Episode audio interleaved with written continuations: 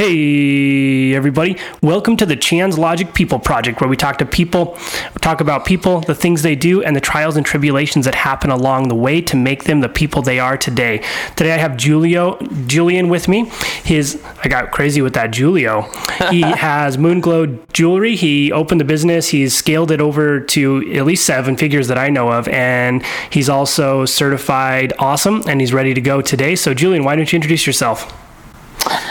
How's it going? My name is Julien Plouffe. Uh, I am the owner of Moonglow Jewelry. We are a jewelry brand featuring the picture of the moon from the date of your choice, like a birthday, an anniversary, or any special date that you want to remember. So our jewelry is pretty cool. Uh, I love snowboarding, surfing, uh, car racing, and uh, I also like to invest in uh, real estate for passive income so that I can uh, create additional streams of income to have an awesome life. That's exciting. So let's let's take it way back to the old school and, and talk about your OG days growing up. So when you were a kid, were you like, man, I'm going to make these moon shaped jewelry pieces. I'm gonna start selling them now and slinging them on the street corner like a lemonade stand. Or did you grow up in a different way and kind of fall into this? I uh, grew up in a different way, fell into it. But my dad was an entrepreneur, a business owner. So I think I, I learned a lot from him. Uh, but I really just oh, wanted to, my have my own. It's funny. My dad was as well, and he told me never to go into, into business for yourself, and I did the exact opposite. did he? Uh, did he do well at it, or did he? Uh, did he fail? He did well. He's still open. It's been like 50 years or something, but he said it's hard work. You work for yourself. Everything depends on you. So just go work for the post office and you can retire.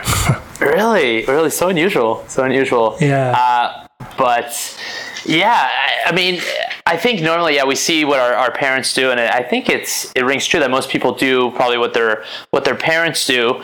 Uh, so it's probably more difficult for people that didn't don't have like somebody in their their family that that shows them the ways a little bit. And my dad kind of showed me the ways, so I took a lot of a lot of things. I learned a lot from him, but I did things in my own way as well.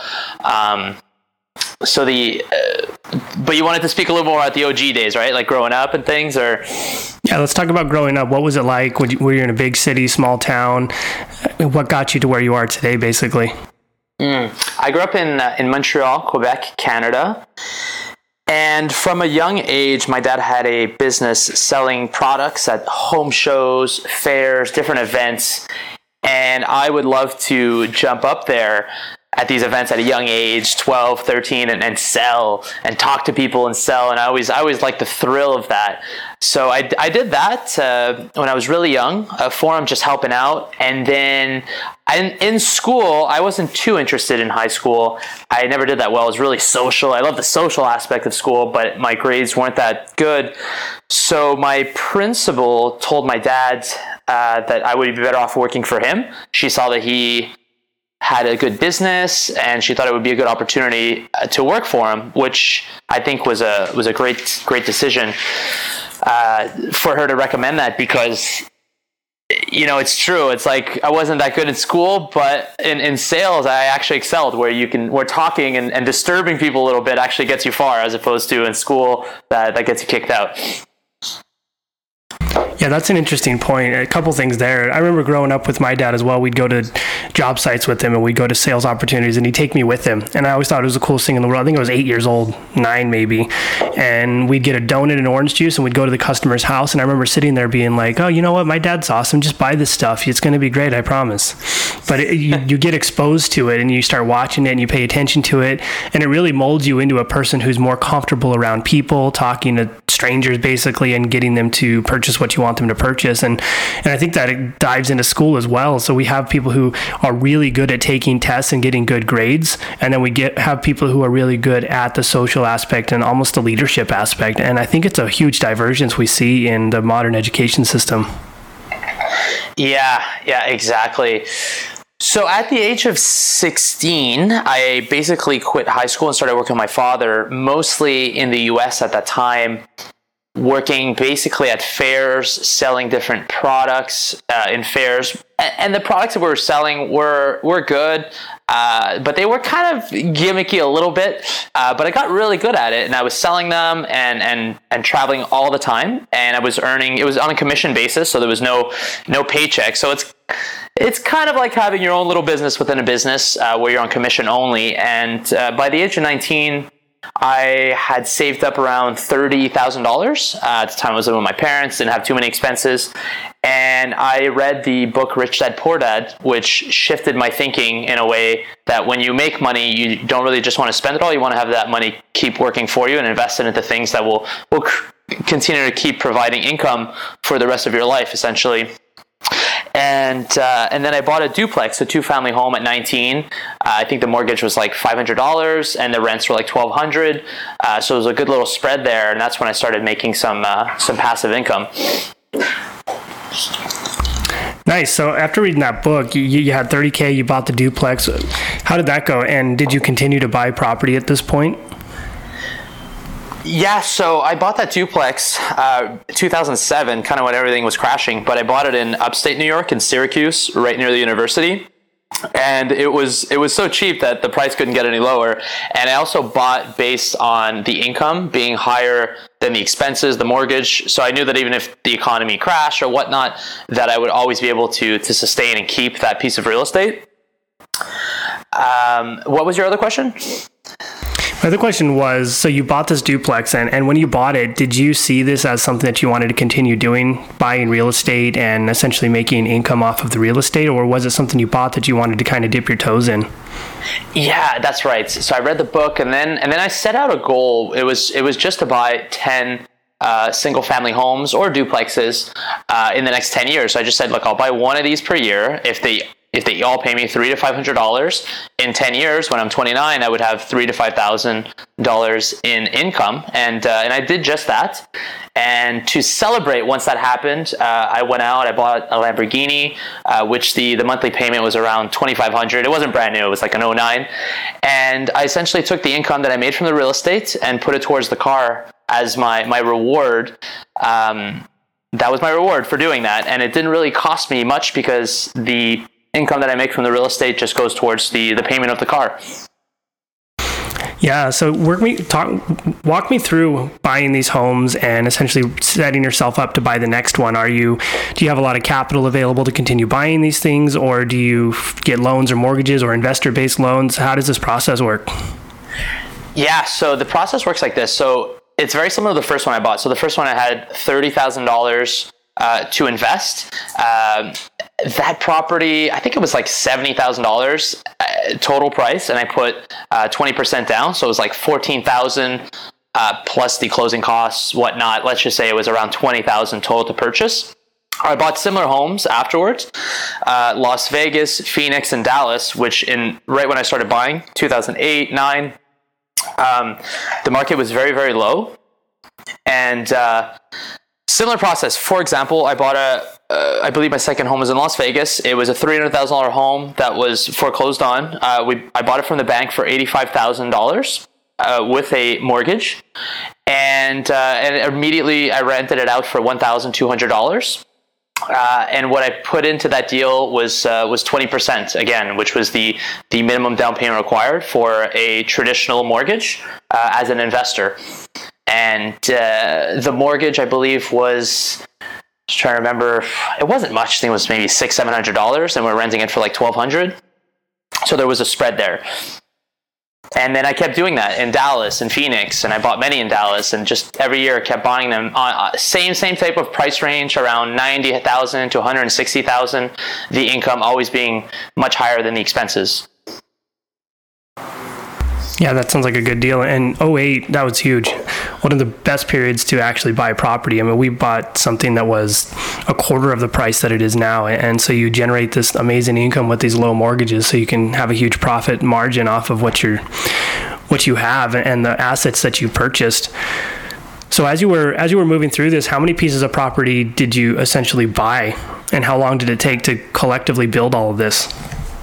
So I, I stuck with a plan of, of just one per year. So I currently have 10, just one per year every year. Uh, there was a year or two I didn't buy because I was uh, saving money and also I wanted to make sure that my, my tax returns were all in place uh, to be able to, to afford them because in order to have many investor loans, as you probably know, you need to make sure your debt to income ratios are in line, your credit scores are in line, you have six months reserves on every property. So it did take uh, it did take a little bit of, of time uh, as I bought more to sometimes save up. So I knew what I had to do. So I saved my money. For two years, I didn't buy. But then after that, I bought, I think, two or three in one year, then two. So I really stuck with the original plan when I was 19. It was kind of a boring plan, but it was buy one per year for 10 years, which is basically 10 uh, in 10 years, which is what I did. I didn't buy one every year, but in the end, the, the end goal, I ended up hitting it, and I was really happy about that.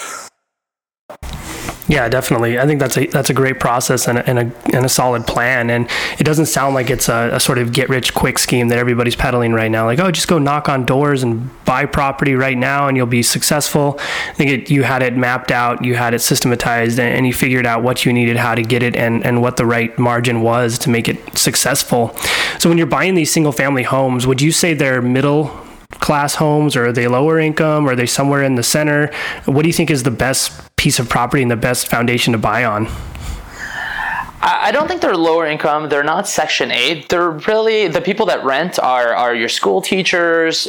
Their income is around 35, 40,000 a year. Uh, and they're renting anywhere from uh, 700 to 1,500 per month for, for a good home. So I would say they're like B minus C homes right across the middle. Uh, and they're, they're at affordable price points that I feel like in any market people will, will want and they'll always rent. Uh, we generally, when there's a vacancy, we lease it up very quickly. I think because the pricing is just right, as opposed to sometimes higher end properties. They're fantastic, but you have a smaller pool of, of potential tenants to rent to. Yeah, that's a good point. You find the, the basically the sticking point or, or the sweet spot. So I know people can rent from this much, this is what they can afford, and this is where it's going to be consistently and continuously available based on how many people are around and out there. And so I think this is a really good spot because 700 to $1,500 a month really dives into the perfect, almost middle class income where you know you have a lot of people who can dive in, they have the money to pay for it, but they're not quite into the luxury or high end properties where they can afford it. Exactly, exactly.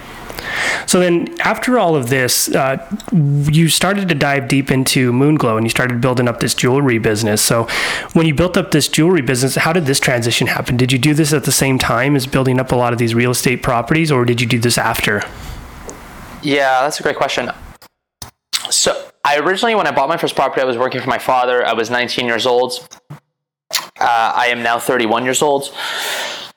I worked for my father, and then at around 23, 24, I really wanted to break off and, and do my own thing. I really wanted that independence from, from my father. And my father had found this jewelry brand. It wasn't called Moonglow, he called it Moonglow. Uh, but it was from an artist in Montreal, and it was it was that concept. It was jewelry featuring the picture of the moon from the date of your choice. And it was a product that he sold uh, in different fairs and different things like that. And the people that would run it were always were always running this this particular uh, brand in a, in a, they were people that were interested nice people but they were very interested in, in, just kind of making money and just just selling it you know just selling it where i really saw it i was I, I saw it as a brand. I saw the way people reacted to it, and I was like, this is actually something that I, I can really, really stand behind. I, I, think I can do a great job branding it. I think I can build a great website. I think I can build a great wholesale business. And essentially, what I did is I, I took it over. I said, like, just give me this one because it's not a big part of your business, a very small part of your business. Um, so essentially, gave me the opportunity to uh, to take this this product and, and turn into uh, to a brand. Nice, that's exciting. And and so when you bought it and you took Moonglow over, did you have a good amount of finances to build the business up, or were you starting from scratch, or or where were you at in this process?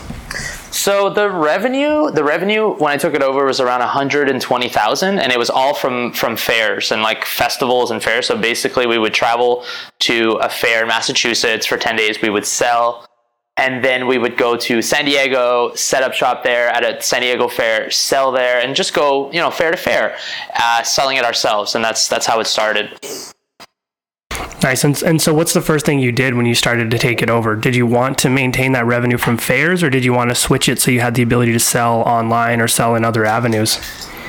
That was the first thing I realized uh, was that we had an online presence, but I don't even think you could order from the website. It was you know those days where it's just like a uh, it's just like a, almost like a pamphlet on the internet. And i was like well i think having a website would be a good starting point because you're you're showing people this great item and all of these thousands hundreds of thousands of people that may see your brand pick up a card they they may want to purchase in the future. So we built a website uh, first thing and, and started investing in some photography and and things like that. So i knew right off the bat like okay building a website is going to be number one and creating an, a stream of income right there yeah, I think that's a good choice. That way, people can actually find you and have the capabilities to order things online, which is a huge market outside of the fairs that, that you guys had running. So, as you were building the website, what were the did you find it difficult to build a good website? Did you have to hire people, or did you bring people in house for it? So I worked with a design agency, a website uh, building agency at the time, and, and, it was difficult. It was there is there is a lot that goes into it. Obviously, with the photography, and and we kind of have a little bit of a complex product because there's like moon phases and dates and, and there's some calculation. So there's some coding that needs to be done on that portion of it. So we did all that. It wasn't extremely hard. I was just so excited for the challenge. I'm so exciting to, excited to get this off the ground that it, it never really felt like work, but there was a, a lot of time spent uh, on getting the website off the ground. Yeah, that makes sense. It's always a process, especially if you have calculations and specialized coding and all of that good stuff. So after you built the website up, what was your next step? So you got the website going, you're you're looking at selling stuff online, you want to make this happen. How did that go? Exactly. So we got the website up and going, and then what I started doing is our revenue, the majority of our revenue was still in those fairs. So we actually started doing more fairs. Then we started doing Comic Cons and different events and more events. And then I hired, uh, was it two or three other sales reps to come on board to do other events when we weren't there. So my plan at that time was really to, to build that channel like the fairs and i was like wow the the sales are so good in these events and and it was to build that portion of it uh, but that did change over time uh, and and the time that it changed was I was at an event in Chicago. I was at uh, C2E2, which is a Comic Con in Chicago, Illinois. And I basically worked all weekend with two other sales reps. I, I'd flown in from Florida to do the event. We sold like I think it was like twelve thousand in sales, which is which is great, like for three days at an event. But then I, I did a wholesale sale to somebody, and I forget, I think I sold it was like $10,000 off the bat, and it was one phone call. And that was life changing because I said, What is more easy, spending a week flying to Chicago, doing all that work, or one phone call, and it's the same amount of income? yeah, that makes sense. Instead of all that travel, you can say, hey, look, I can actually scale this and to a point where I don't have to kill myself to make it work. So at that point, you figured out that you could essentially scale your business to a higher level if you didn't have to travel all over the world doing all these things. And, so, what did you do next? How did you scale that up and how did you make that work? So then I realized that the the wholesale channel, because that was a wholesale sale, we were selling our product to a store or it was a chain of stores at that time. I said, well, there's industry trade shows, so in about I believe it was 2014 2015 I exhibited at the uh, New York Now which used to be called the New York Gift Show and that's basically a wholesale trade show where the buyers come in, they see the brands, and I did the first trade show, and it went super well. I, it was just me, uh, and well, actually, it was me and Jessica. I, I apologize, uh, which was uh, our sales rep at the time, who would handle all of our wholesale sales. And but I was doing most of the selling. I really wanted to be there. I really wanted to be in in, in the front of the booth, and I was, and I, I didn't know how it would go, but people were interested, and I did really well.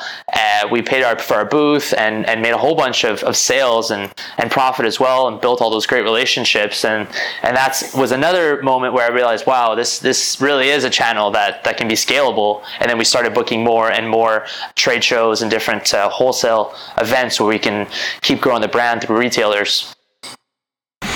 Yeah, I think that was a really good choice for you, and it allowed you to really scale and scale into different markets based on the wholesale availability. So when you started to get diving deep in the wholesale, did your profitability rise? So you said you, started the company that was about 120k. Did this rapidly rise, or did this rise over time as you started to get into these new dynamics? It, it rose over time. I think in 2014 is when we hit uh, a million, and what I also realized is that channel, the wholesale channel, is actually more profitable than doing the events. So your actual net profit at the end of it all uh, is higher, and that's simply because to do events, it's it's expensive because you have to ship equipment, you have to fly out there, rental cars, hotels, booth costs. There's many different costs involved. Uh, where wholesale, there still are costs involved, but they're just not as high as doing doing those events. Yeah, that makes sense. You don't have all those variable costs that you have to deal with, and that stuff start, starts to add up. So, as you were building the company, was it a different company? Was the dynamic different as you hit different financial markers? So, you after the 300k mark, six, one million. Talk to me about that flow and and as the business grew and how you managed it and what it looked like. It did change. It did. It, it kept changing. Like we kept we kept changing and and at first our branding wasn't on point which is something now that I realized is so important. Like we kept changing the colors and we kept trying new things because I was always like trying to adjust to see what would work better. Uh, and then it, and then it became our like a focus. Like okay, we need to hone in, like get the branding down so it's always consistent. Because people would see us at a trade show one time and we'd be using all black like it was very black it was very dark it was the moon it was dark and then we would change it to like green and then it was green so it, it wasn't consistent and we realized that that would cause an issue moving forward because you won't get that that brand recognition and people won't recognize you because it's not consistent across the board. Yeah that's a good point. People want to experience and feel something that they feel good about and that they trust and that they continuously see that brand in the same way they start to develop the trust and they start to develop the oh okay i know who that is style. And, and that's when you see the huge brands so everybody knows what they are. They trust them automatically because they've built that brand recognition. So i think that was a, a pretty good point for you.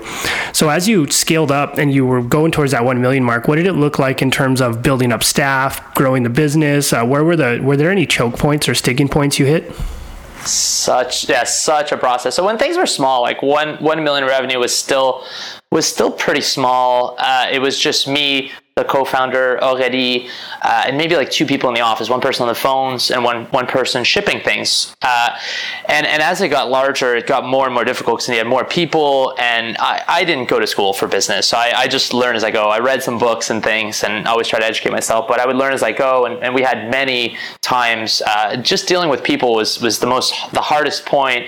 Uh, for example, you have items to ship one time, and, and, we really need to get them out. And, and uh, our one employee that ships items, he you know he was sick and he just couldn't come in, and you know I had to do it myself. Had to stay there till midnight, and I would always hustle and try to get through it. But as you get bigger, you can't really do that because there's just too many orders, there's too many phone calls, too many emails uh, that you just can't you can't power through it like you can in, in the old days. So that was one instance uh, of of a situation that happened that uh, you know, just just a struggle. Yeah, for sure. And, and, so when you noticed that these were problems and you had to be there till midnight and you had to replace people yourself, what did you do to combat that in the future? And how did, how did you fix and alleviate those problems? So I, I don't want to jump ahead because that it, it, didn't really become an issue up until I'd say around a year and a half, two years ago, where it really became an issue.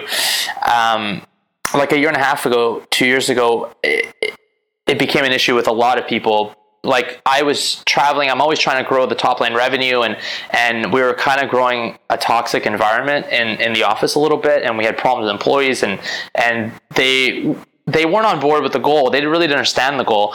And then uh, one of my friends told me about uh, kind of like an advisor to really help you structure your company. And she said that uh, she said that it really helped her business. Uh, she works in a small company and it helped her business tremendously. So she introduced me to this person. Uh, his name's Caesar. And he really uh, took us through his whole program. And we brought, like, we got rid of a lot of people. We brought new people on board and, and made sure that everybody was on the same page. And we have, like, weekly meetings and accountability charts and all these different things that a growing company should have that we never had uh, just because I didn't know. And I was so focused on on just growing sales and I assume that this part just just gets you know just gets handled but it really doesn't. You need to make sure that your your team's in place because you're really only as good as your team yeah, that's a really good point. And I think it's really a huge piece right there that you talked about. You added the advisor, someone to help you from the outside to build, scale, and grow based on what they know and based on what you don't know to ultimately help you have a successful business. I don't think enough people, especially in the small business world, take advantage of the ability to find a mentor or an advisor to really help them understand where they need to go because that person's generally already been there or helped other people get there. Yeah, I can see that on paper. It doesn't seem like a logical expense, and it's usually very expensive. But it actually is a great expense, and it's it's paid for itself many many times over. And it's also given me a life because if you're constantly having to deal and put out fires, it, it's not really so fun anymore. And there's always going to be things that, that do pop up. It's it's not a perfect world, but if you have some structure and you have a great team in place, then you're able to rely on people, and, and it's then the machine works much better. Yeah, totally. So as you were growing beyond the 1 million mark in 2014, how did the business you found the advisor, you started building, you started scaling. So now what did it look like? You're at well, you went from well, 1 million. Advi- go ahead. I was going to say the advisor was actually actually later, but what happened is the timeline of the business was 2014 a million and then it went to 2 million uh, 2015 and kept growing uh, and then this year we're going to do about 8 million but what happened is we were really into wholesale, like I said, that was our main thing. And then I was in Greece one time uh, a couple of years ago, and I was reading an article about a business that uh, it was in Forbes magazine, and it was a business that scaled using Facebook and Instagram ads, and they scaled from like zero to I believe 1.5 million was the article, and it was plugging this agency uh, called MuteSix in Los Angeles, and I gave them a call and we started working and and that's when i decided to to scale web. Like before that our website wasn't it was a small part of our revenue but then i decided hey i really want to scale like our website business because I realized wholesale is fantastic and I love that business, but you're still at the mercy of of the retailer and the retailer kind of controls your business because if they don't want to sell your product, they won't sell your product. If they want to move you off the shelf, they move you off the shelf. That's the end of it. But if you can sell directly to the consumer and you control that uh, conversation with the consumer through email, through Instagram, through different things, it's it's much more reliable. So I wanted to not get rid of wholesale by any means. I love that business. It's a fantastic business, but just diversify my risks a little bit. Yeah, I like that. It makes sense. Direct to consumer always gives you it gives you a really good pathway and a really good realm to get your products where you want them to go and you have ultimate control over where it's going to go. And so talk to me about that. You started to dive into Facebook and Instagram and really getting the social plus the website aspect. Did you bring someone in house for this or did you hire out and contract with an agency to build and grow? Because often this can become a rabbit hole where you'll put 100k into it, not even know what happened and then you have to bring in an agency in. Yeah, no, we were we were always profitable. But before I jump to the to the website, I'm just going to go back into the wholesale. I just wanted to say something about it because our wholesale business was good, and I went through many different sales groups and sales reps uh, that were like commissioned companies that carry many different lines, so multi-line reps, and it was okay. But a, a turning point in that wholesale business that really brought it into the seven figures was I met this great uh, sales rep. Her name was Tara. We brought her on as director of sales, and she was a rock star. Like she's really that that uh, you know that ten percent that that person who who's very good at what she does. She's a great salesperson in that industry, and she started working with us and, and growing our wholesale channel and it's still to this day we work together and she has that channel down and she's very good at what she does uh, the retention rates are good everything was good so that business was already in place and then i started fo- focusing on the the websites yeah, I like that. So, what do you think the biggest thing Sarah did as she was growing the sales for the wholesale? What was her claim to fame and how did she shine? And what was her main point of operation that made her so successful? I think she has experience. She had been in the business for a long time. She was the right person, but she she had a couple of lines that she sold that uh, were large jewelry brands. So, so she already had that existing clientele that was an easy introduction, and she was well respected. And when I met her, uh, through a retailer because at the time the, the way I found her is I was asking retailers that were already selling our brand, hey, do you know of a great sales reps? We're, we're looking to take somebody on uh, that could help us grow our business. And Randy in Pennsylvania introduced me to Tara. And first, she was really hard to get to. She wouldn't really take my calls. And then she kind of gave me a shot. She's like, I'll be in Las Vegas for a trade show. I'm all the way in Florida. So I fly out to Las Vegas for this trade show. Um, she's kind of brushing me off. She's like, I'll give you like 10 minutes or something like that. So I show up there with my sample and, you know, I pitch her on it. I tell her how great it is. And, and she's like, I'll give it a shot, which, which is the, what she can do really. I'll present it to a couple of key retailers. I'll see what they think. And I believe that the first retailer, she, she took it on right away. And I think she showed it to like 10 people and eight of them took it. And she was like, okay, you've got something here. Like, let's, let's talk, you know, let's talk further. But I really had to, you know, I had to put myself out there. I had to travel and, and really find her because good people don't just great salespeople is what everybody's looking for, and, and businesses always asking them to sell their products. So you really have to make sure that you, you stand out and, and give them a good offer because everyone's trying to everyone's trying to work with them. Yeah, absolutely. I think that's a really good point. Everybody wants a piece of that pie, and, and if they're in high demand, you really have to show them why you should, why they should care, and why being part of your team is going to be a really good experience for them. Exactly, and, and, and also a good product, good brand uh, helps, which I think helped us.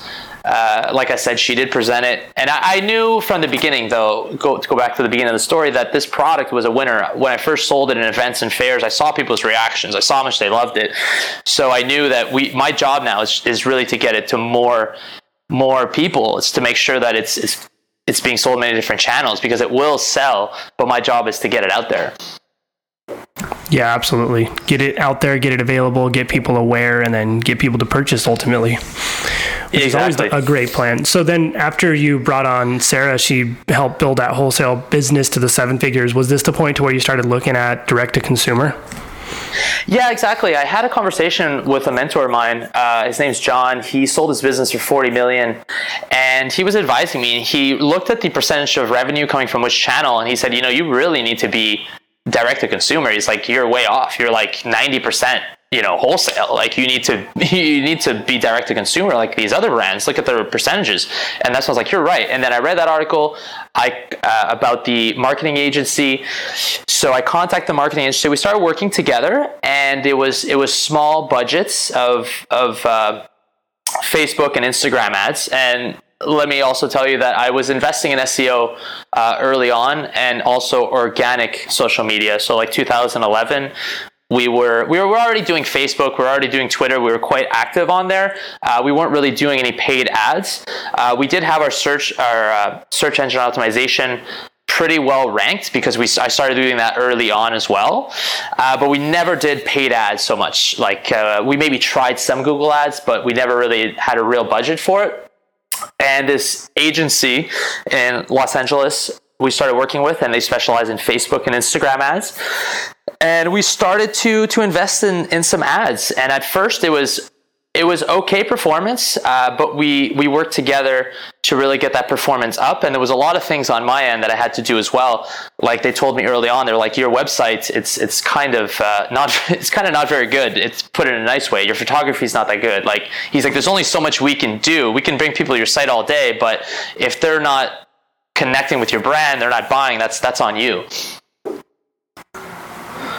Yeah, that makes sense. Sounds like a pretty a solid agency. They looked at the, the entire funnel and process, not just the ads to drive people to the page, but the ads to drive people to the page, to drive people to the website, to get people to purchase. So it's that whole optimization channel, which I think is incredibly important because tiny little changes and adjustments can impact the entire infrastructure of how a campaign or something's going to work, how your cost per click is going to look, and your purchases, and, and, and a lot of that stuff. So it, it sounds like they were on the right path. How long did it take you to build up?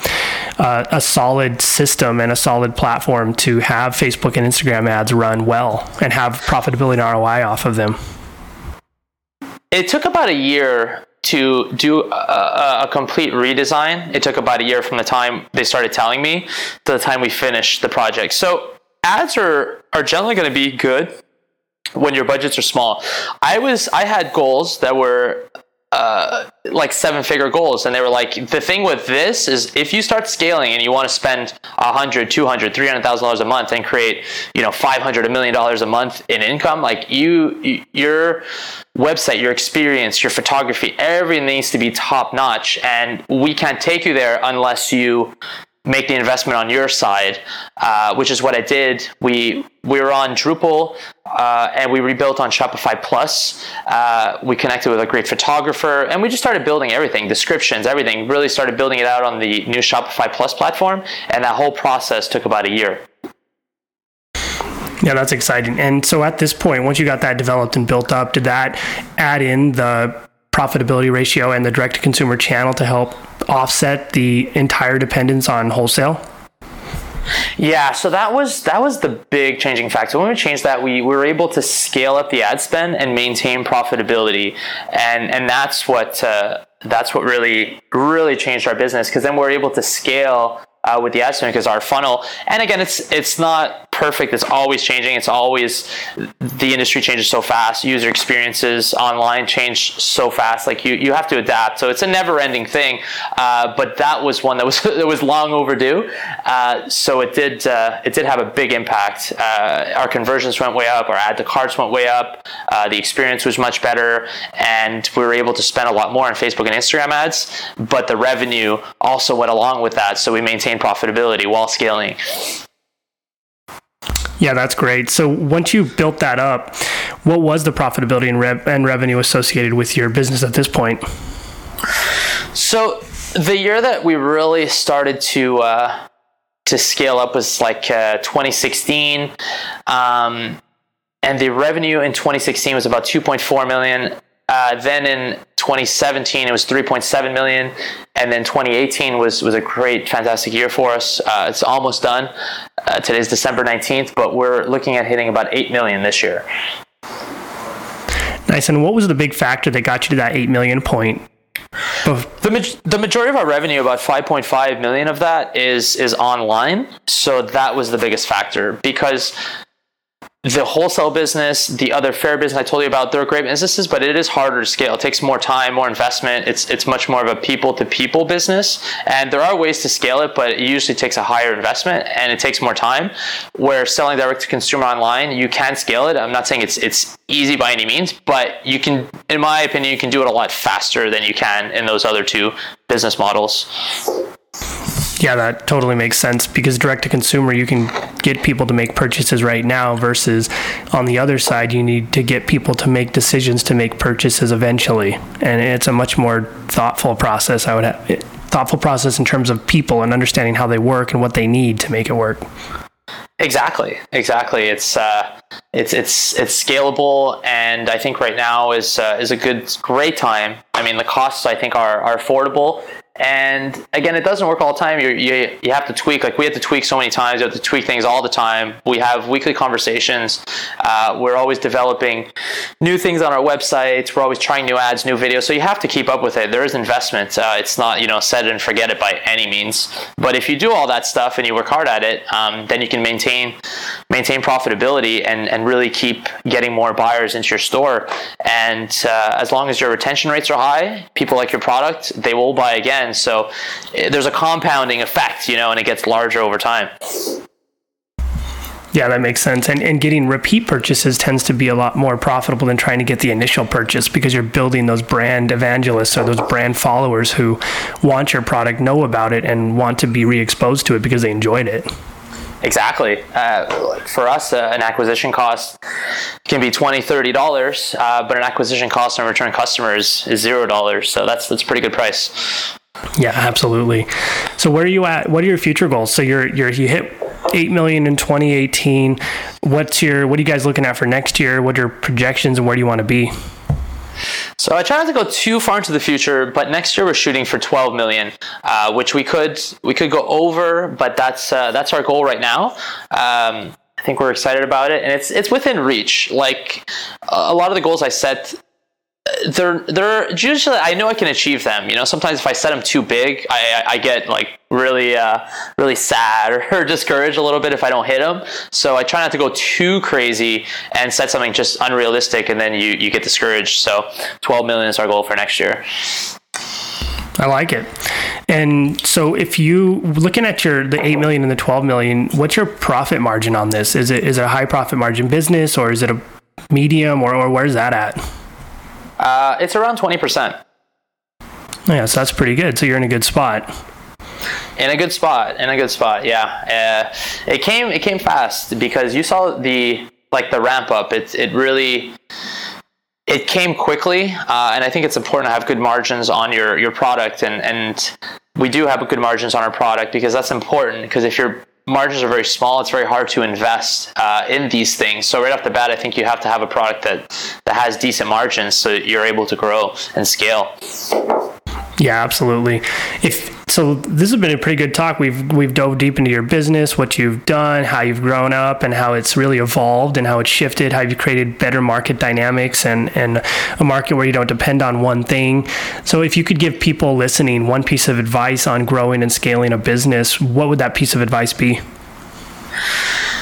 So, just like I said earlier, make sure your margins are good so that you do have because if your margins aren't good, it's it's really hard to be profitable. It's really hard to scale. Uh, I it never felt like work to me. Uh, every day was a vacation, even though we are we were technically working really hard. So you really have to like what you're doing, like that that hustle, and and really those challenges. It was uh, when when I had to stay up till midnight or 4 a.m. doing orders around Christmas, when it was just me and the co-founder, uh, we really loved it. You know, we we loved it because it was growing, and so really love what you're doing. Make sure your margins are good don't be afraid to invest into things uh, that will will make you money in the long run. Maybe not immediately, but in the long run. So spend some money on those things. Don't always try to pull uh, all the money out of the business and, and just be as profitable as you can and invest for for long term uh, as opposed to just short term.